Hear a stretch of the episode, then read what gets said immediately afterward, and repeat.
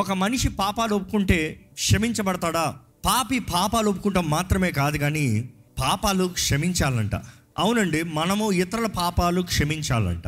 మనము దేవుని దగ్గరికి వెళ్ళి దేవా నా పాపాలు క్షమించు అని అడిగేటప్పటికి మనము దేవుణ్ణి అడగాలంటే దేవా మేము మా అపరాధస్తులను క్షమించిన రీతిగా మా అపరాధములో క్షమించు, మాకు విరోధంగా పాపము చేసిన వారిని క్షమించిన రీతిగా నీకు విరోధంగా మేము నీకు పాపం చేశాం కదా మమ్మల్ని క్షమించు. యేసుప్రభు ఎంతగానో ఈ మాట మరలా మరలా ఎంఫసైజ్ చేస్తూ వస్తాడండి. ఇంకొక చోట ఉంటుంది, యేసుప్రభు అంటాడు నీ బలి దేవుని సమర్పిస్తానికి బలిపీఠం దానికి తీసుకొచ్చే ముందు ఎవరికన్నా నీ మీద ఏదన్నా కోపం ఉన్నా, ఏమాత్రం తప్పు ఉన్నా, ఏమాత్రం అపరాధ భావం ఉన్నా నీ బలిని పక్కన పెట్టి నువ్వు వెళ్ళి ఫస్ట్ సమాధాన పడ్డరా, సమాధాన పడి వచ్చిన తర్వాత నీ బలిని అర్పించు.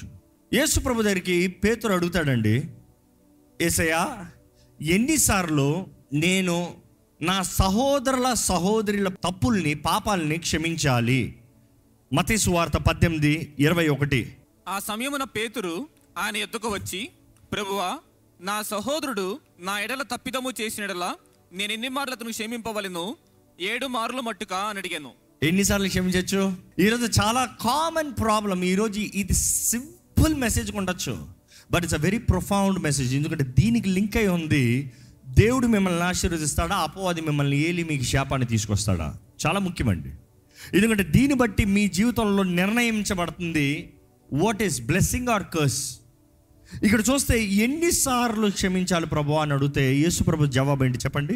అందుకు యేసు అతనితో ఇట్లా నేను ఏడు మార్లు మట్టుకే కాదు డెబ్బది ఏళ్ల మార్ల మట్టుకని నీతో చెప్పుచున్నాను. ఎన్నిసార్లు కాదు, ఏడు సార్లు కాదు, సెవెంటీ. ఈరోజు మనం జ్ఞాపకం చేసుకోవాలండి, సెవెంటీ టైమ్స్ యేసు ప్రభు క్షమించమన్నాడా అంటే సెవెంటీ టైమ్స్ మాత్రం నేను క్షమించి దాని తర్వాత ఇంక క్షమించానలే లెక్క పెట్టుకుంటాం కాదు. The digit there is just an example. ఎన్నిసార్లన్నా క్షమించాలి. దాని తర్వాత చదువుకుంటూ వెళ్దామా? యేసు ప్రభు ఉపమానం చెప్తున్నాడు వారితో. కావున పరలోక రాజ్యము తన దాసుల యొద్ద లెక్క చూచుకొనగోరిన ఒక రాజును పోలి ఉన్నది. ఇక్కడ చూడండి, ఈ ప్రశ్న అడిగినప్పుడు యేసు ప్రభు పరలోక రాజ్యం గురించి ఎప్పుడు చెప్పాలన్నా కూడా ఉపమానం రీతిగా బోధిస్తున్నాడు. అక్కడ ఆయన తెలియజేసే విధానం చూడండి. పరలోక రాజ్యము అంటే అదొక రాజ్యము. ఈ మాట గత కొన్ని వారాలుగా చూసుకుంటూ వస్తున్నాం. Kingdom of heaven, it is a kingdom, there is a king. అక్కడ ఒక రాజు ఉన్నాడు. ఒక రాజు తన దాసునికి ఏంటంట లెక్కలు చూస్తాడంట. లెక్కల తీర్పు గురించి మాట్లాడబడుతుంది. లెక్కలు చూస్తున్నాడంట. చదవండి. అతడు లెక్క చూచుకొన మొదలు పెట్టినప్పుడు అతనికి పదివేల తలాంతులు అచ్చియున్న ఒకడు అతని యొద్దకు తేబడిను. అప్పు తీర్చుటకు వాని యొద్ద ఏమీ లేనందున వాని యజమానుడు వానిని, వాని భార్యను, పిల్లలను, వానికి కలిగినది యావత్తును అమ్మి అప్పు తీర్చవాలని ఆజ్ఞాపించెను. కాబట్టి ఆ దాసుడు అతని ఎదుట సాగిలపడి మ్రొక్కి నా ఎడల ఓర్చుకొనుము, నీకు అంతయు చెల్లింతునని చెప్పగా ఆ దాసుని యజమానుడు కనికరపడి వారిని విడిచిపెట్టి వాని అప్పు క్షమించెను. అయితే ఆ దాసుడు బయటికి వెళ్ళి తనకు నూరు దేనారములు అచ్చియున్న తన తోడి దాసులలో ఒకరిని చూచి వాని గొంతు పట్టుకొని నీవు అచ్చినది చెల్లింపమనెను. అందుకు వాని తోడి దాసుడు సాగిలపడి నా ఎడల ఓర్చుకొనుము, నీకు చెల్లించదనని వారిని వేడుకొనెను. గాని వాడు ఒప్పుకొనక అచ్యునది చెల్లించు వరకు వాని చెరసాల్లో వేయించెను. కాగా వాని తోడి దాసులు జరిగినది చూచి మిక్కిలి దుఃఖపడి వచ్చి జరిగినదంతయు తమ యజమానికి వివరముగా తెలిపిరి. అప్పుడు వాని యజమానుడు వానిని పిలిపించి చెడ్డదాసుడా, నీవు నన్ను వేడుకొంటివి గనుక నీ అప్పంతయు క్షమించి తిని, నేను నిన్ను కనికరించిన ప్రకారము నీవును నీ తోడిదాసుని కనికరింపవలసి ఉండెను కదా అని వానితో చెప్పెను. అందుచేత వాని యజమానుడు కోపపడి తనకు అచ్చినదంతయు చెల్లించు వరకు బాధపరచు వారికి వాణ్ణి అప్పగించెను. మీలో ప్రతివాడును తన సహోదరుని హృదయపూర్వకముగా క్షమింపని ఎడల నా పరలోకపు తండ్రియు ఆ ప్రకారమే మీ ఎడల చేయుందనెను. మనం చూస్తున్నామండి, యేసుప్రభు పరలోక రాజు గురించి చెప్తూ ఈ మంచి ఉపమానంలో ఒక మనిషి క్షమిస్తాం ఎంత ముఖ్యమనేది తెలియజేస్తున్నాడు. ఈరోజు క్షమాపణ గురించి మనం మాట్లాడుతున్నాము, స్వతంత్రత కలిగిన జీవితం గురించి మాట్లాడుతున్నాము. యేసుప్రభు చెప్తున్నాడు ఇక్కడ ఉపమానాలు చెప్తూ, ఒక దాసుడి గంట ఎంత అప్పు ఉందంట, ఆ అప్పు ఎంత తెలియజేయబడుతుంది తెలుసా? ఈ రోజు లెక్కల ప్రకారం చూడాలంటే నలభై ఒక్క కోట్లు అప్పు ఉన్నాడంట. నలభై ఒక్క కోట్లు అప్పు తీర్చయ్యా బాబు అంటే ఆయన వచ్చి పాదాల దగ్గర పడి అయ్యా నాకంత స్తోమత లేదు, నాకంత అవకాశం లేదు, నాకంత ఇంత చెల్లించే స్థితి నాకు లేదయ్యా, నన్ను దయచేసి నన్ను కరుణించు. కరుణను వేడుకుంటున్నాడు, క్షమాపణ వేడుకుంటున్నాడు, దయను వేడుకుంటున్నాడు. కరుణ, క్షమాపణ, దయ ఈరోజు మనం అందరం వేడుకుంటున్నామండి దేవుని దగ్గర. ఈరోజు నలభై ఒకటి కోట్లు అంటే మీకు అబ్బా అన్నట్టు ఉండొచ్చు. మనం చేసిన తప్పులు ఎన్ని, మనం చేసిన పాపాలు ఎన్ని, మనం చేసిన కీడు ఎంత, మన దేవునికి విరోధంగా జీవించిన జీవితం ఎంత. How many times, how many ways, how many things have you done things against God. దేవుని విరోధంగా ఎన్నిసార్లు మనం జీవించామో, మాట్లాడామో, బ్రతికేమో, ఎన్ని పాపాలు మన జీవితంలో చేసామో లెక్క ఉందా? ఈరోజు మీ సంగతి ఏంటో తెలియదు, కానీ నా పాపాలు చూస్తే నలభై ఒక్క కోట్లు ఎప్పుడో దాటిపోయింది. అంత తప్పులు చేసిన జీవితాల్లో, అన్ని తప్పులు పాపంలో ఉన్న మనను ఆయన క్షమాపణ వేడుకుంటాను. ఆయన దగ్గరికి వెళ్ళి, దేవా నన్ను బట్టి నేను ఎప్పటికీ ఈ వెలని నేను కట్టలేనయ్యా, నేను తీర్చలేనయ్యా, నాకు స్వతంత్రత ఎప్పటికీ దొరకదయ్యా, నన్ను క్షమించు, నాకు కరుణను చూపి, నాకు దయను చూపి, నన్ను ఆదరించు, నన్ను బలపరచు వేడుకుంటున్నాం. ఆయన కృప కనికరం బట్టి మన క్షమాపణ మనకు అనుగ్రహించబడుతుంది, మన శిక్ష మనకి కొట్టివేయబడుతుంది. కానీ పొందుకున్న మనము ఎలాగున్నాం? ఈ దాసుడు అంట నలభై ఒక కోట్ల అప్పు తనకు కొట్టివేయబడిన తర్వాత, బయటకు వచ్చిన తర్వాత తన తోటి దాసుడు అంట, తోటి దాసుడు ఈయన దగ్గర అప్పు తీసుకున్నాడంట. ఎంత? ఆ లెక్క ప్రకారం చూస్తే ఫార్టీ ఫోర్ డాలర్స్ అని వస్తుంది. ఈ రోజులో చూస్తే ఇంచుమించు రెండు వేల రూపాయలు కూడా కాదు, రెండు వేల రూపాయలు తీసుకున్నాడంట. ఈయనకి ఎంత అప్పు కొట్టివేయబడింది? నలభై ఒక కోట్లు. ఈయన ఎంత అప్పు తీసుకు ఇచ్చాడు? రెండు వేల రూపాయలు. నలభై ఒక్క కోట్లు ఎక్కడ ఉంది, రెండు వేలు ఎక్కడ ఉంది. కానీ ఈడేం చేశాడు తెలుసా? ఈయనకి రావాల్సిన రెండు వేలు వచ్చేంత వరకు వదిలేదు లేదని తీసుకెళ్ళి జైలు వేసి శిక్షించి అవమానపరిచాడంట. ఏమాత్రం న్యాయమా? ఈరోజు చాలామంది బ్రతుకులు కూడా ఇలాగే ఉందని యేసుప్రభు తెలియజేస్తున్నాడు అండి. నీకు ఎంత క్షమాపణ పొందుకుంటున్నావు నీ బ్రతుకు కాలంలో దేవుని దగ్గర నుండి? ఎంత కృప, ఎంత దయ, ఎంత కరుణను పొందుకుంటున్నావు నీ బ్రతుకు కాలంలో? ఎన్ని మేలులను సంపాదించుకుంటున్నావు నీ బ్రతుకు కాలంలో? ఎన్ని దీవెనలను సంపాదించుకుంటున్నావు నీ బ్రతుకు కాలంలో? ఎంతగా దేవుని కరుణను అనుదినము అనుభవిస్తున్నావో?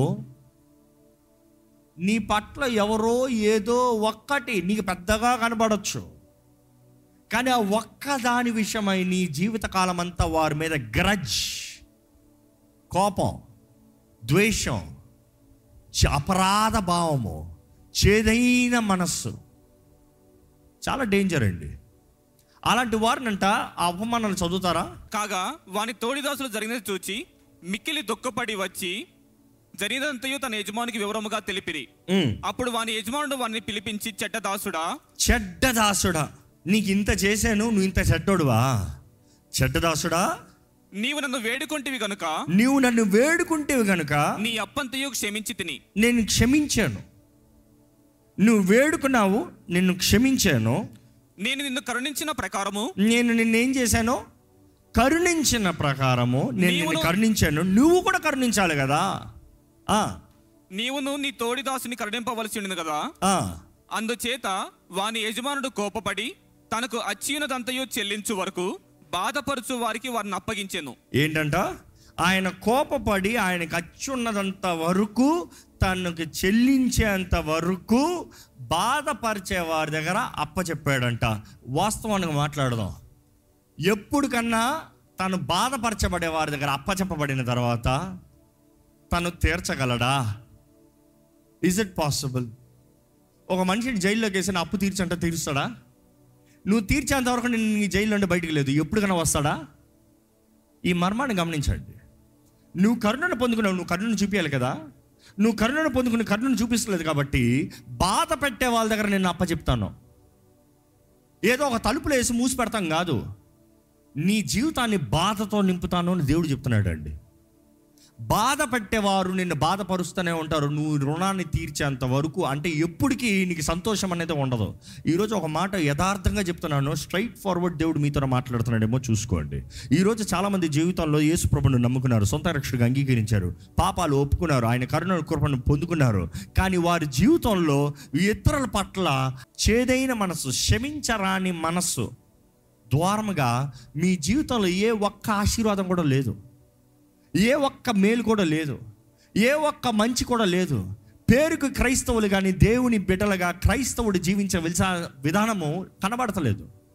పేరుకి క్రైస్తవులు కానీ బ్రతుకు చేస్తే స్వార్థపరుడు. జీవించినది నేను కాదు క్రీస్తే అంటున్నాము, కానీ ఎప్పుడు నాకు నాకు నాకు నాకు నాకు అంటూ ఇతరుల్ని దూషిస్తున్నామంట. అటువంటి వారు చెడ్డ దాసులు, చెడ్డమైన వారు, దోషులు. ఈరోజు మనం పరీక్షించుకోవాలండి, దేవుని కరుణను పొందుకున్న మనము మనం కరుణను చూపిస్తున్నామా? ఈరోజు మీరు ఎవరి మీదన్నా అపరాధ భావమో లేకపోతే క్షమించరాని మనసు కలిగి ఉన్నారా? Is there kind some kind of hatred? కొంతమంది చూడండి, కొంతమంది పేరెత్తితే రక్తం ఉడికిపోతుందంట, నరాలు జరజరజ ఉంటుందంట. ఆమె గురించి మాట్లాడద్దు, పేరు ఎత్తద్దు. ఏం చేశాడు తెలుసా నీకో? చేసి ఎంతకాలం అయింది? ఎప్పుడో చేశాడు, ఎన్నో సంవత్సరాలు అయిపోయాయి, అయినా కూడా ఆ వేరు లోపటనే. జ్ఞాపకం చేసుకోండి, ఒక విత్తనం విత్తిన వెంటనే అది ఒక నెల రోజులు పీకుతాం, చాలా సులభం అవునా కదా? వారాల్లో అయితే ఇంకా సులభం అవునా కదా? రోజులైతే క్షణం, ఏమాత్రం డ్యామేజ్ లేదు. మట్టితో వేసావు అనుకో, మట్టితో తీసేస్తావు, అయిపోయింది. కొంచెం చిగురించింది అనుకో, కొంచెం వేరులు తన్నాయి అనుకో, చిన్న చిన్నగా ఉన్నప్పుడు తీసేయచ్చు. కానీ అది ఎదిగి ఆ మొక్క చెట్టుగా మారి, ఆ చెట్టు సంవత్సరాలు సంవత్సరాలు ఎదిగి స్థలం తీసుకుని బాగా లోతుగా తన్న తర్వాత అది పేకాలంటే ఎంత నొప్పి. ఈరోజు చాలామంది జీవితాల్లో కూడా అప్పటికప్పుడు క్షమించేస్తే ఎంతో సులభంగా ఉంటుంది జీవితం, కానీ అది మనసులో పూడ్చిపెట్టుకుని, మనసులో దాచిపెట్టుకుని, మనసులో ఊరించి, మనసులో లోటకు పెట్టుకుని, అవి పెట్టి పెట్టి పెట్టి పెట్టి పెట్టి పెట్టి పెట్టి పెట్టి దాని తర్వాత ఒకేసారి బర్స్ట్ అవుట్, ఒకేసారి burst out. There inward actions are coming with because of the bitterness. చేదును బట్టి ఇంకొక చోట ఉంటుంది, ఇంకో సువార్తలో ఉంటుంది అనుకుంటున్నా, అందులో చక్కగా ఉంటుంది. ఎలా ఉంటుందంటే, పేతురు అడిగినప్పుడు యేసుప్రభువు అంటాడు, నీ సహోదరుని you comfort him, comfort him, comfort him, తన్ని గద్దించు, తను గద్దించు. తన తప్పులు ఒప్పుకుంటే సరే, తను కానీ పశ్చాత్తాప పడితే ఎన్నిసార్లన్నా క్షమించు. అంటే ఒక రోజులో ఎన్నిసార్లు తిరిగి వచ్చి చేసిన తప్పే చేసి నేను ఐఎమ్ సారీ అంటే ఫర్గివ్ హిమ్, క్షమించాలి అని చెప్పాడు. అంటే తన బుద్ధి తెచ్చుకుని, అంటే మెటనాయ్, రిపెంట్, నేను చేసింది తప్పు అని గ్రహించుకుంటే క్షమించు, ఎన్నిసార్లు అయినా క్షమించు. కానీ క్షమించే ముందు ఏంటంటే కంఫర్ట్ చేయాలంట. ఒకసారి ఎందుకు ఆ ఈ వాక్యం చెప్తున్నానంటే, ఈరోజు చాలామంది కన్ఫర్ట్ చేయరు, గద్దించరు, గద్దించరు గొడవలు పెట్టుకుంటారు. కోపం ఉందా మీకు? కోపిస్టండి కొంతమంది అంటారు. మీరు కోపిస్టా? ఎంతమందికి బాగా కోపం ఉందో చేతులు ఎత్తారు, ఏమనుకోకపోతే ఒప్పో నాకు చాలా ఉంటుంది. కోపం పాపమా? అనేకసార్లు చెప్పాం, కోపం పాపమా? రైచియస్ ఇండిగ్నేషన్ ఉండాలంటే దెర్ షుడ్ బి యాంగర్. కోపం మనలో ఎక్స్ప్రెషన్ తెలుసా? దేవుడు మనలో మనల్ని రూపించేటప్పుడు కోపం మనలో పెట్టాడు, మనకు ఉండాలి కోపం. కోపం లేకపోతే బ్రతకలేడు మనుషుడు. దేవుడు వాక్యం చెప్తుంది, కోపపడుడి కానీ పాపము చేయుకుడి. సూర్యాస్తం అయ్యేటప్పటికే నీ కోపం ఏమవ్వాలంట? కామ్ డౌన్, సెటిల్ అయిపోవాలి. అది అలాగే పెట్టుకున్నావు అనుకో, అది గ్రడ్జ్ అయిపోతుంది. Don't be grudge. అలాంటి మనసు మనకు ఉండకూడదు. It is defence. Anger is for your safety, your self defence system. It is your self defence system. యేసుప్రభువు అంటున్నాడు, comfort him, forgive him. If you don't confront, you cannot forgive. If you don't confront, that will change into bitterness. Be careful. ఈ మాట అర్థమవుతుందా? గద్దించకపోతే అది లోపట విత్తిసాడు, లోపట ఉంది. గద్దిస్తాం అనేది బయటికి పీకుతాం, క్షమిస్తాం అన్నది healing. That is a process of healing. Forgiveness is always a process of healing. But confrontation is always to declare settlement. Unforgiveness is a very big door for the devil, royal entry anta. ఎందుకంటే ఈ క్షమించరాని మనసు ఉన్నప్పుడు కోపం వచ్చేస్తుంది, అంటే ఒకలాంటి ఉక్రతము. It is not a righteous anger, not righteous indignation. It is a bitterness, revenge, grudge. అది ఎప్పటికప్పుడు కన్ఫర్ట్ చేయరంట, అది లాప్ లాప్ లాప్ లాప్లా పేరు పేరు పేరు పేరు పేరు ఎక్కడో ఒక చోట దానికి రివెంజ్ చేస్తానికి చూస్తారు. సర్పపు బుద్ధి, I want to take a revenge. ఈరోజు దేవుని బిడ్డలకి ఎలాంటి తగదండి. ఎందుకంటే ఇక్కడ రక్షించబడ్డామన్న మనకి ఎంతో మందికి తెలుసుకోవాల్సింది ఏంటంటే, దేవుడు ఆయన కృప ద్వారంగా మనల్ని రక్షించాడు, మన క్రియలను బట్టి కాదు. మన క్రియలు బట్టి మనం అందరం పాపులమే, మనం మన నీతి క్రియలు కూడా మురికి గుడ్డలని దేవుడు వాకి తెలియజేస్తుంది.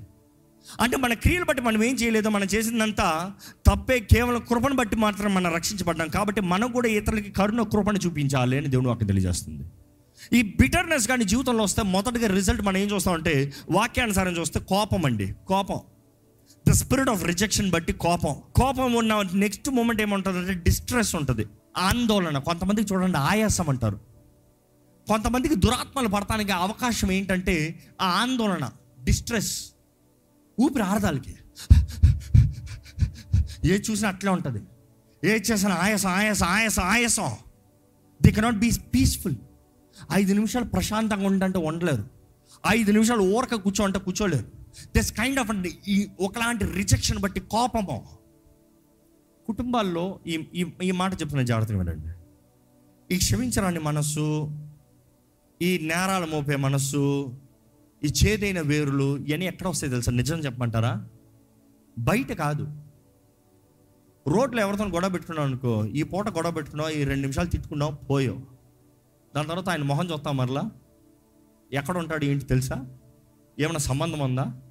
నో తిట్టా బయట ఇంటికి వెళ్ళి మర్చిపోయి మళ్ళీ నవ్వుకుంటా కావాలంటే చెప్పుకుంటావు, వాడు అంటున్నాడు అంటున్నాడు నవ్వుకుంటావు. You don't even care about it. That doesn't change your bitterness. ఎప్పుడు ఎక్కడ తెలుసా ప్రారంభమవుతుంది? మన ఇంటోళ్ళు,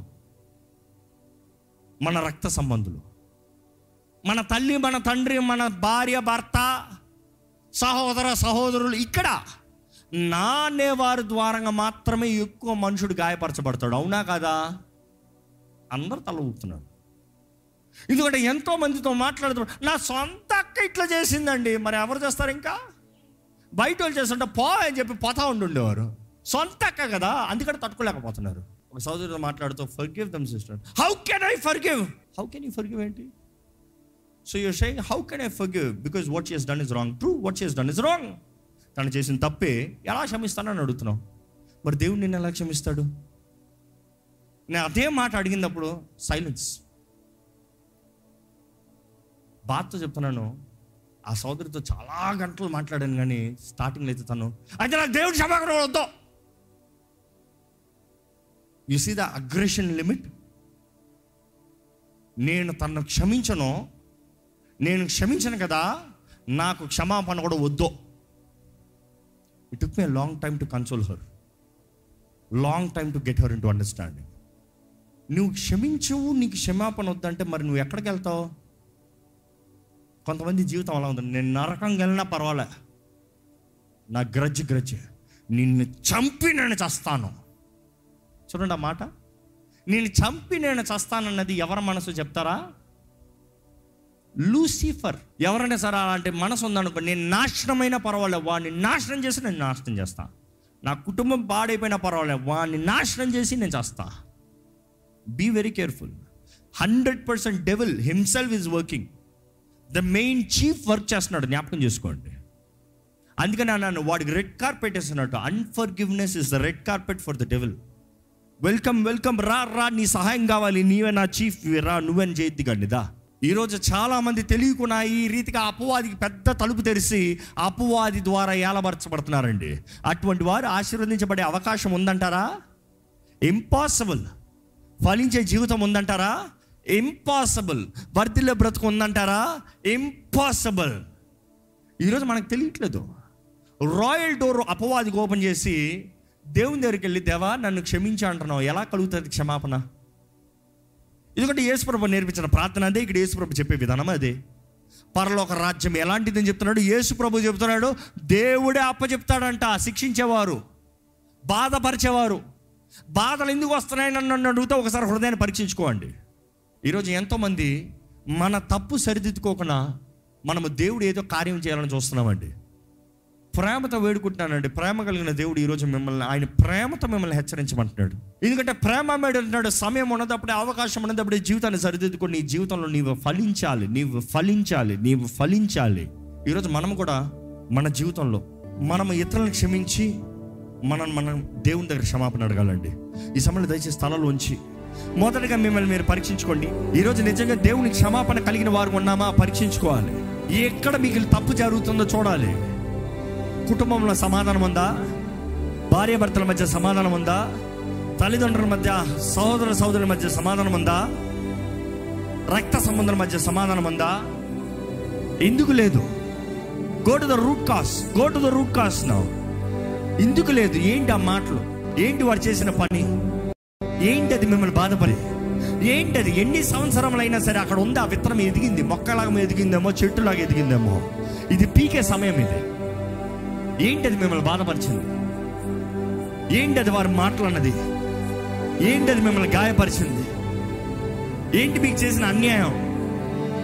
ఏం అక్రమం జరిగింది మీ జీవితంలో? అది ఏమైనా సరే ఈ సమయంలో if you have got to the root cause, start plucking it out, start plucking it out. వారిని క్షమించండి, వారు అన్న మాటలు క్షమించండి, వారు చేసిన కార్యాలను క్షమించండి. Start forgiving, start forgiving, start forgiving. You will receive forgiveness. మొదటగా మీరు క్షమిస్తే మీకు క్షమాపణ.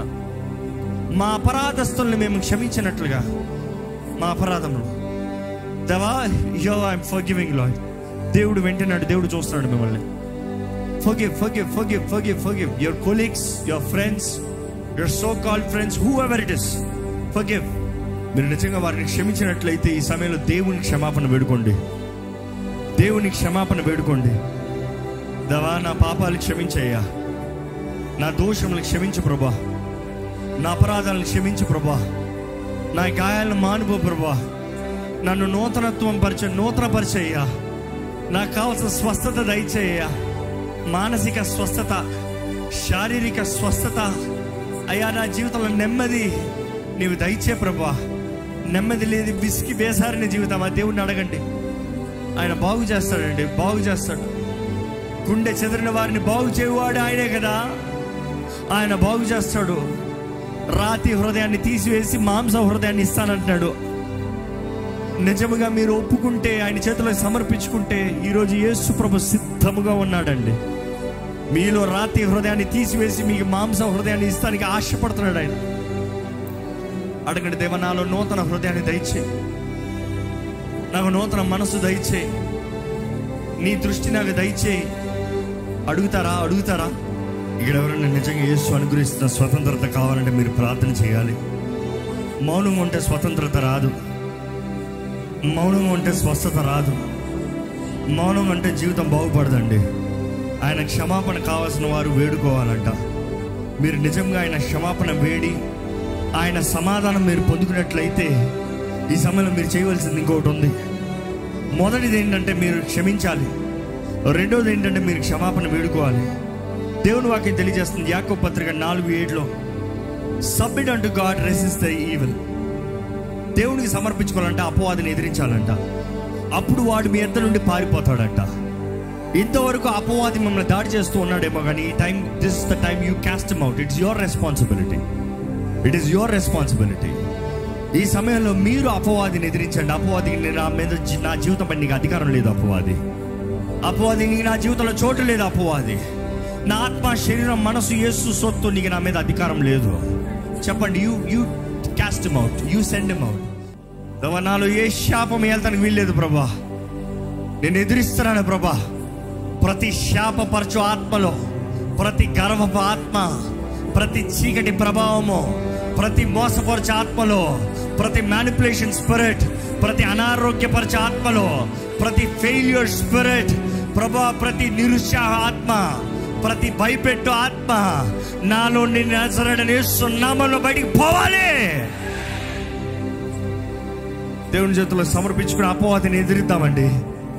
కన్ఫెషన్స్ ఆల్సో, నేను యేసు రక్తము ద్వారా ముద్రించబడిన వ్యక్తిని చెప్పండి, మీరు చెప్పండి. యేసు ప్రభు నా కాపరి, ఆయన నీతి ద్వారా నేను స్థిరపరచబడుతున్నాను, ఆయన రక్తము ద్వారా నేను నీతిమంతునిగా మార్చబడుతున్నాను. నేను విశ్వాసమైన డాలుని ఎత్తిపెట్టి అపవాది బాణాలను అణిచివేస్తున్నాను. నేను విశ్వాసముతో నేను పోరాడుతున్నాను, నేను విశ్వాసము ద్వారా క్షమిస్తున్నాను, నేను విశ్వాసము ద్వారానే జీవిస్తాను.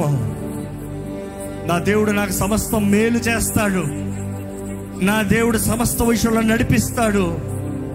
నా దేవుడు నా అవమానాన్ని అంతా కొట్టివేస్తాడు.